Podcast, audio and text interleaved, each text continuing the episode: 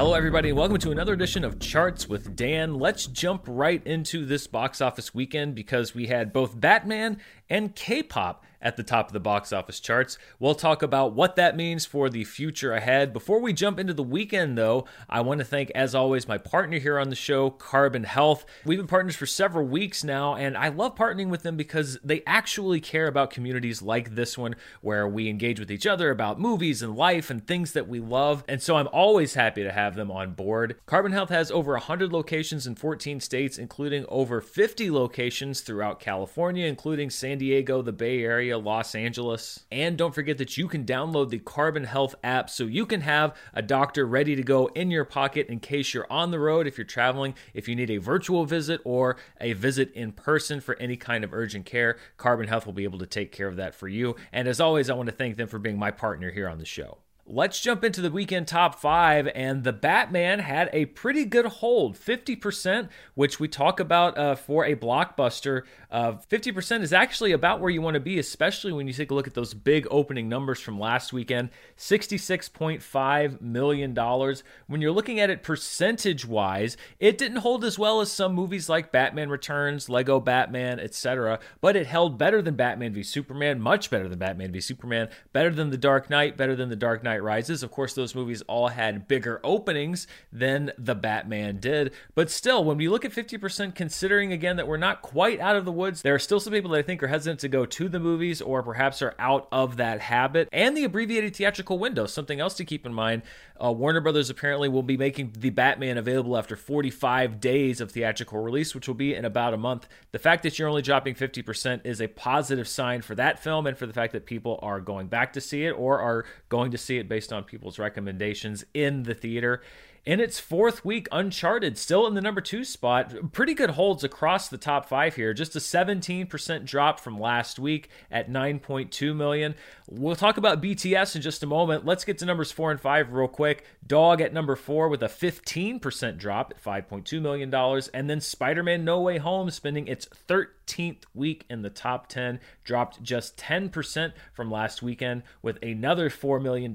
It is approaching the $800 million mark domestically. It will be hitting home media pretty soon, so we'll see if it can get to that number. It looks like it's it's heading that direction, uh, but again, a lot of life still in Spider-Man: No Way Home. But the thing that perhaps you might be surprised to see in the top five is the concert event BTS Permission to Dance. It was streamed live from Seoul. It made 6.8 million dollars at the box office over the weekend. That set a new record for what is being called event cinema. So that would be live events that are streamed to movie theaters. And it is part of what I think could be a next step for the evolution of movie theaters. This is something that executives like Adam Aron from AMC, we'll talk about him in just a moment, have said is that movie theaters are going to transition into these sort of specialty events. And one thing to keep in mind when we look at that number is that tickets for this were at a special rate. They were sold for $35 because this is something that's in conjunction with a live event. It's basically like buying a concert ticket. You're just watching it virtually instead of live.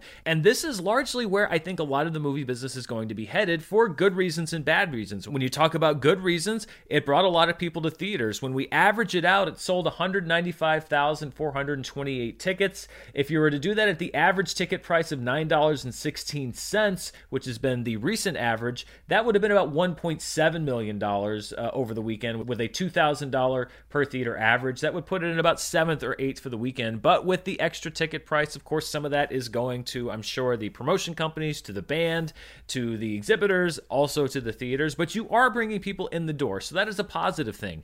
The negative thing, though, and it's something that I'm not particularly in favor of, is where we tend to be going overall with the movie theater business. And it's something that I actually had noted to mention last week and did not mention. But if there is going to be an asterisk on the debut of the Batman, it's that many theater chains, including reportedly Regal and definitely AMC, actually charged more for people to go see the Batman last week, between a dollar to a dollar fifty more than normal ticket prices would be. And this was kind of under the radar. It actually turned out people went back and looked. Uh, some chains, including AMC and Regal, had already done this for Spider Man No Way Home, but on an earnings call, Adam Aron just decided to come right out and say, like, hey, guess what? We're raising ticket prices for the Batman because I guess he thinks that it's a good thing. I mean, it's a good thing for him because that means more money coming in the door for AMC. But is that such a good thing for consumers? It's a thing, and Adam Aron has said that AMC's already done this in Europe where you could be charged for things like better seats, like you would be at a concert. Like you basically choose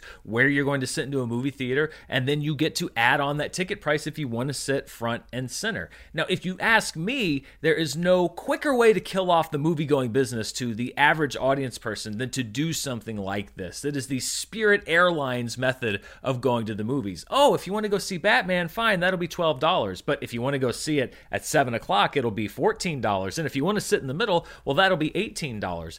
At some point, people are going to give up. A lot of people already have through this pandemic. I think this is a really bad idea, and I understand why theater owners want to do it because they're looking for new ways to revolutionize their business model. I've always said that a great way to revolutionize their business model would be to have people that actually are in the theaters making sure that people aren't on their phones, people aren't talking, that people are actually enjoying the movie uh, without distraction. Because from what I see anecdotally, that's a big reason why people don't go to the movies anymore, is because they've been in audiences where all of those things are a problem, and enforcement at movie theaters is zero. So instead of rethinking the overall business model of the theater itself, I think the theater should get back to the basics and enforcing why people actually go to the movies. But setting that aside, if they want to make this a more premium experience, then they're going to price out the everyday person. So then it becomes will this premium experience keep an entire industry afloat? It'll probably keep the big guys afloat, sure, but I don't know how many other people are going to be able to compete. I don't really care for the Spirit Airlines approach uh, for anything, really. I don't really particularly enjoy uh, flying Spirit Airlines. I guess they'll never be a sponsor on this show, but it's only because I want to know what the price is. I don't want to know what it's going to be once you add in 15 different markups. And I think that right now, to get moviegoers back, theaters have to make it as simple and straightforward as possible. They should be cutting ticket prices, not raising them, or at least not raising them for the movies that people want to see more, because that means that people are going to pay to see movies like The Batman no matter what. We know this. We know that no matter what, people are going to go see Spider Man or Batman, but that also means they're probably not going to spend that money to see other films that need more help. And that's what all of this is about. I like that movies like The Batman and Spider Man No Way Home are doing well. I just don't want them to do well at the expense of other movies. And if you start charging more for these event movies, I think that means that more people are going to see fewer other movies. And that is not a good thing. So I really think that we need to draw a line between things like the Batman and things like the BTS event that took place this last week because I actually think that doing things like live streaming concerts and selling them at a premium price is a good idea for that business model. If you want to do those kinds of things that brings people in, you sell concessions, I think that's a very good idea. I don't think it's a good idea to bring that pricing model over to movies because now more than ever, people want to go, they want to know what they're in for, and they want to be able to afford it. And if you start upcharging people, it's not like air travel where you have to pick one or just not go either people are going to stop going to these chains or you're going to open the door for a competing chain who doesn't price things that way to step in and perhaps take some of your market share. So I know that Adam Aron thinks that this is a really good idea. I don't think that it's a very good idea, but we will see. It appears that AMC and perhaps some of the other chains are leaning in this direction We'll see what happens in the future. Let's look at the top five films per theater, and The Batman was number one for a second week, bringing in $15,000 on average to each of the 4,400 theaters in which it was playing. BTS Permission to Dance brought in $8,500 per theater. At number three is a film called The Servant. It was playing in only one theater. It was a 4K restoration, so a specialty of specialty releases there with $3,900. Uncharted still in the top five with $2,484 in each of its 3,700 theaters, and Great Freedom spending a second week here on this list, $2,480 in each of the three theaters in which it played. Looking at the specialty box office, otherwise known as limited release, these are films that are playing in 1,000 theaters or fewer. No surprise, but BTS Permission to Dance Live from Seoul was number one with $6.8 million. That is a pretty big number for a movie that is playing in less than a 1,000 theaters an Indian film, Radhe Shyam, and I again apologize if I didn't get that pronunciation correct, was number two with $1.8 million, followed by Cyrano with another almost $400,000 in its third week. The Worst Person in the World adding another $200,000 to its total, and the 2022 Oscar Shorts in its third week with almost $200,000. BTS is not the number one grossing film of the year domestically generally, but it is the number one grosser in one category, and that is in limited release for films that have never played in more than 1,000 theaters. It jumps right to the top of the chart. It is the highest grossing limited release film of 2022 with $6.84 million. Cyrano gets dropped down to second place with 3.3 million, followed by The Worst Person in the World with 2.5 million. Then we see the film from India, Radhe Shyam, jumping onto the chart at number four with 1.8 million, followed by the 2022 Oscar shorts, which have grossed a cumulative 1.3 million. The Godfather 50th anniversary drops down two spots to number six. The Beatles and IMAX drops down three spots to number seven. The Tiger Rising drops down two spots, as does Gangubai Kathiawadi to number nine, and Clean to number 10. The film Sundown has dropped out of the top 10 chart, and the film Aline, which was on this chart, has now apparently been recategorized as a 2021 release, thus, it is not on the 2022 charts. Let's look comparatively at how this weekend did versus 2021 and 2019. And as you can see, we have dipped once again below that 2019 number, largely because that is the box office weekend on which Captain Marvel debuted three years ago. So we weren't really going to hit that number, but we are still tracking, as you can see, well ahead of the 2021 numbers, which saw a disappointing debut from Raya and the Last Dragon. Of course, we have that huge spike coming up for the premiere of Avengers Endgame, but we also have Doctor Strange in the Multiverse of Madness. We have some potential here in the next few weeks to perhaps bump up against that blue line again. But uh, again, the road to recovery still very much in progress, but it's good to see those lines moving up and getting just a little bit closer. And I actually wanted to keep track of something. This is yet another new chart, so uh, ring the bells and do whatever you want to do. Market share the market share for the year to date, which studio is getting the biggest percentage of the box office business this year. Now, the way that I am measuring this, it's a little bit different from how I measure the 2022 domestic chart. When you're looking at the 2022 domestic chart, those are just films that were released this year in calendar year 2022. This chart for market share is all tickets bought in the year 2022. So this has uh, whatever money, for example, Spider Man No Way Home made in calendar year 2022 included. This is how much money is going to each specific studio since January 1st, no matter when the movies were released. And this is going to be a rarity, and this is obviously going to change. But you can see Disney Fox right now uh, in a distant fifth place with only 7% market share so far this year, probably because they haven't had a major release yet this year. Right now, Sony with 32%. Obviously, Spider Man No Way Home playing a big part in that. Uncharted also a big part for them. So they have nearly one third of the box office market share this year so far. The Batman doing a lot of good things for Warner Brothers. It has 23% of the market share for 2022. Paramount with 13%. Scream and Jackass Forever both a big boost there. You have Universal with 12%. Sing 2 was a big help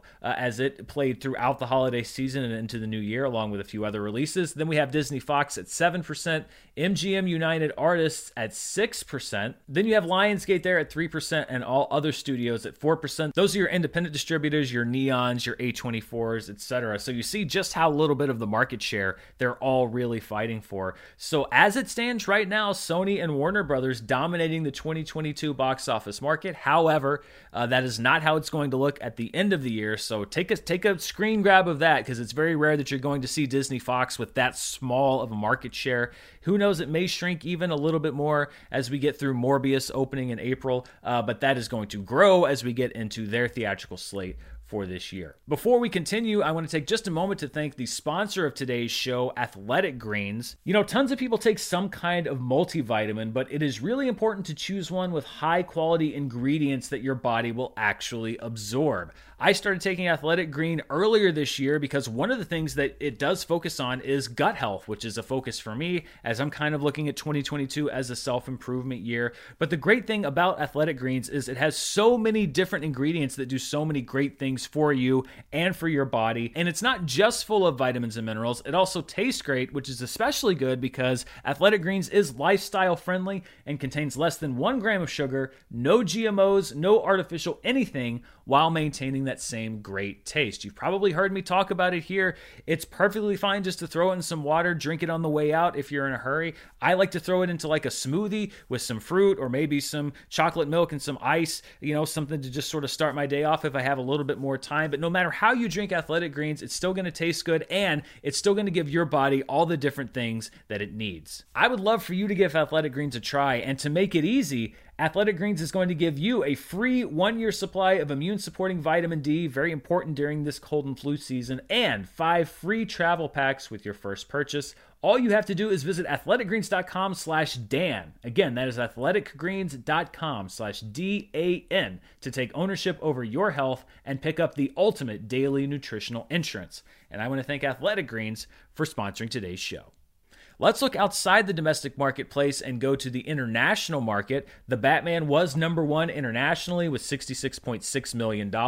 BTS Permission to Dance made another $25.7 million outside the domestic marketplace, followed by Uncharted with $11.2 million, The Battle at Lake Changjin 2 with $4.3 million, and Turning Red, which was a Disney Plus exclusive in the countries that had Disney Plus. However, there were enough returns from countries that do not have the streaming service, uh, so these were countries in which the theater played theatrically, to bring in $3.8 million, good enough for number five internationally. So when you combine the international international box office and the domestic box office, you get the worldwide box office, and we see the Batman adding another $132.6 million to its worldwide total just this weekend.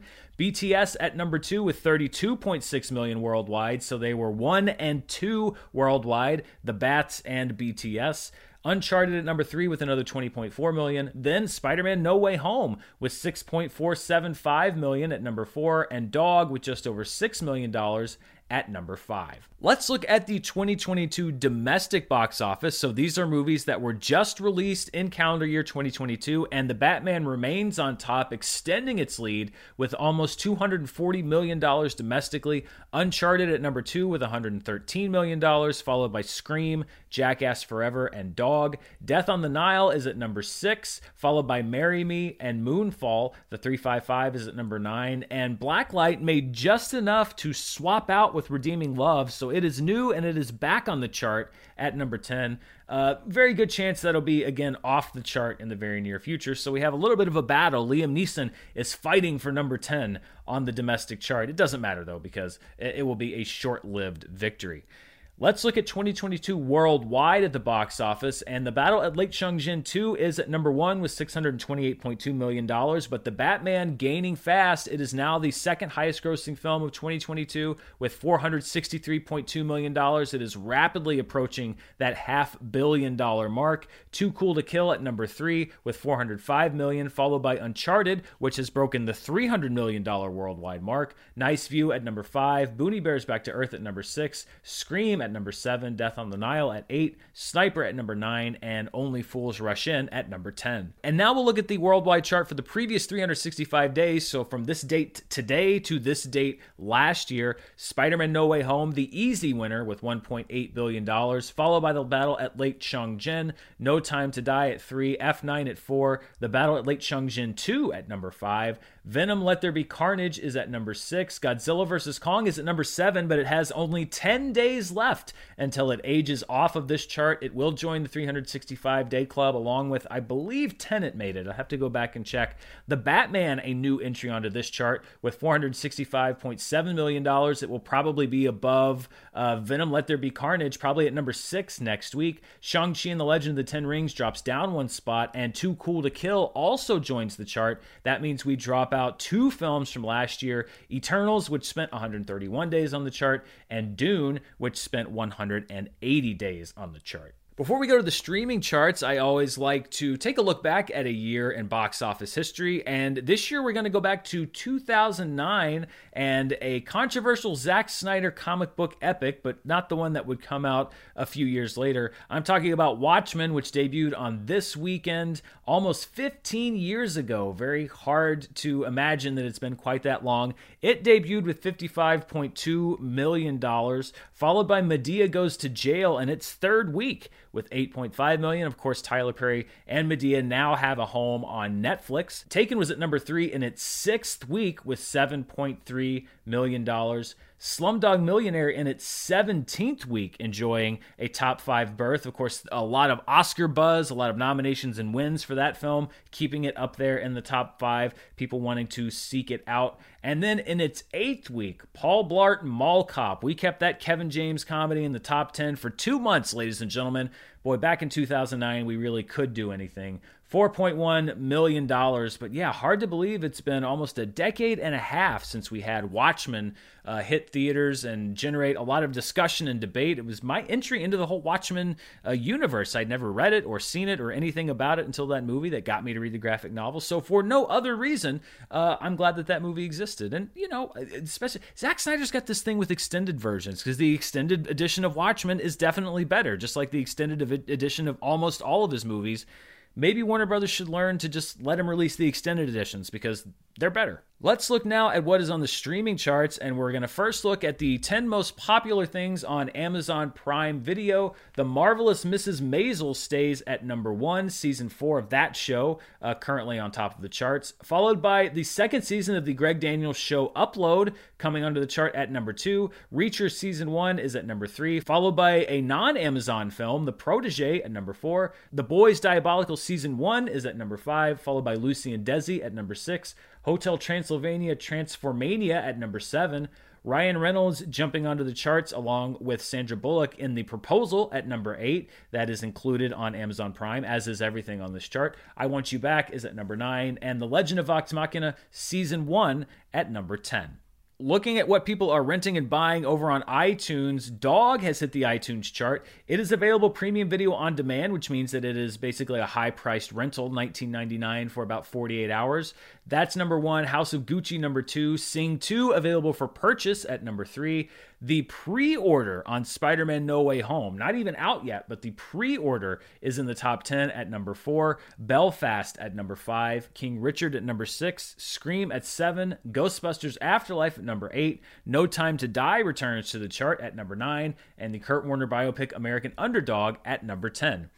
And as always, we will wrap out by looking at what people are watching on Netflix. Let's start with what they're watching globally. The most watched movie on Netflix for the week of February 28th to March 6th was The Weekend Away with 44.4 million hours watched. The Weekend Away is a Kim Farrant film starring Leighton Meester. Against the Ice, which is an Irish Danish survival drama starring Game of Thrones Nikolaj Coster-Waldau. The, the Kingslayer himself is at number two. Madea Homecoming is at number three, followed by Restless at number four. The Pirates, The Last Royal Treasure, which is the film out of South Korea, is at number five on the chart, followed by Spider Man Into the Spider Verse, which hit the service once again in many countries. A big global streaming hit with 13.9 million hours watched. Shrek 2 at number seven, also re entering the charts, along with the original Shrek, which is there at number nine. So people taking advantage of that Mike Myers goodness. The Tender Swindler is at number eight, and Chernobyl 1986 is at number 10. 10. Now let's look at the series that people are watching the most of on Netflix.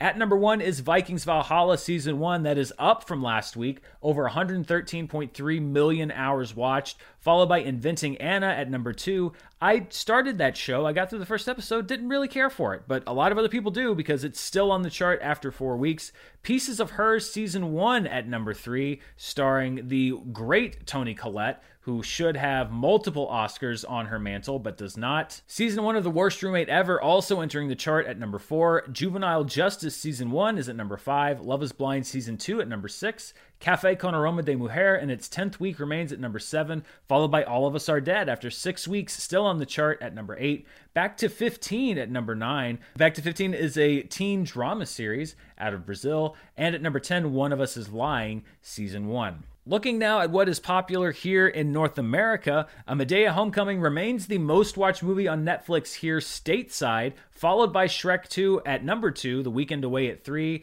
the Mark Ruffalo Reese Witherspoon romance Just Like Heaven at number 4, Taylor Kitsch he should have had a better career, but these movies weren't very good. Battleship is at number five. 21 Bridges, starring the late great Chadwick Boseman at number six. Against the Ice, a Netflix original at number seven. Shrek at number eight. Despicable Me 2, which is a holdover at number 9, and the Netflix original Restless, also a holdover, is at number 10. And finally, here are the 10 most watched streaming series on Netflix here in the United States. Worst Roommate Ever is the most watched show here in the US, followed by Vikings Valhalla Season 1, Inventing Anna, Love is Blind Season 2, Pieces of Her entering the chart at number 5, Genius, a Kanye trilogy, still in the top 10 at number 6, Sweet Magnolia Season 2 at number 7, the first season of Love is Blind at number 8, so people catching up on both seasons of that show, Ozark Season 4 Part 1 is at number 10, and for a second consecutive week, are we going to do this all over again? Maybe. CoComelon Season 4, spending its second consecutive week as one of the 10 most watched Netflix series in the United States. And that does it for charts this week. Theater owners were probably happy to have BTS this last weekend because there were no big major wide releases. Really, the same story this week. Next week, we have uh, The Lost City, but they're going to have to kind of make do with what they've got this week. There is a big movie weekend, though, as far as streaming and everything else. The biggest wide release in theaters is a Sandra Oh film called Umma, from producer Sam Raimi and director Iris K. Shim. And select theaters is a film that played at Sundance that I enjoyed, but critics have not enjoyed thus far, which is called Alice. Ben Affleck and Ana de Armas have what will now be an awkward romance together in the film Deep Water. That premieres on Hulu this weekend. In select theaters and on Amazon Prime, another Sundance film that I did not get a chance to see called Master is playing. I'll probably be watching that. Over on Netflix, Oscar nominee Jesse Plemons joins an ensemble cast for the movie Windfall. And in select theaters from A24 comes the what looks to be porn horror drama film X.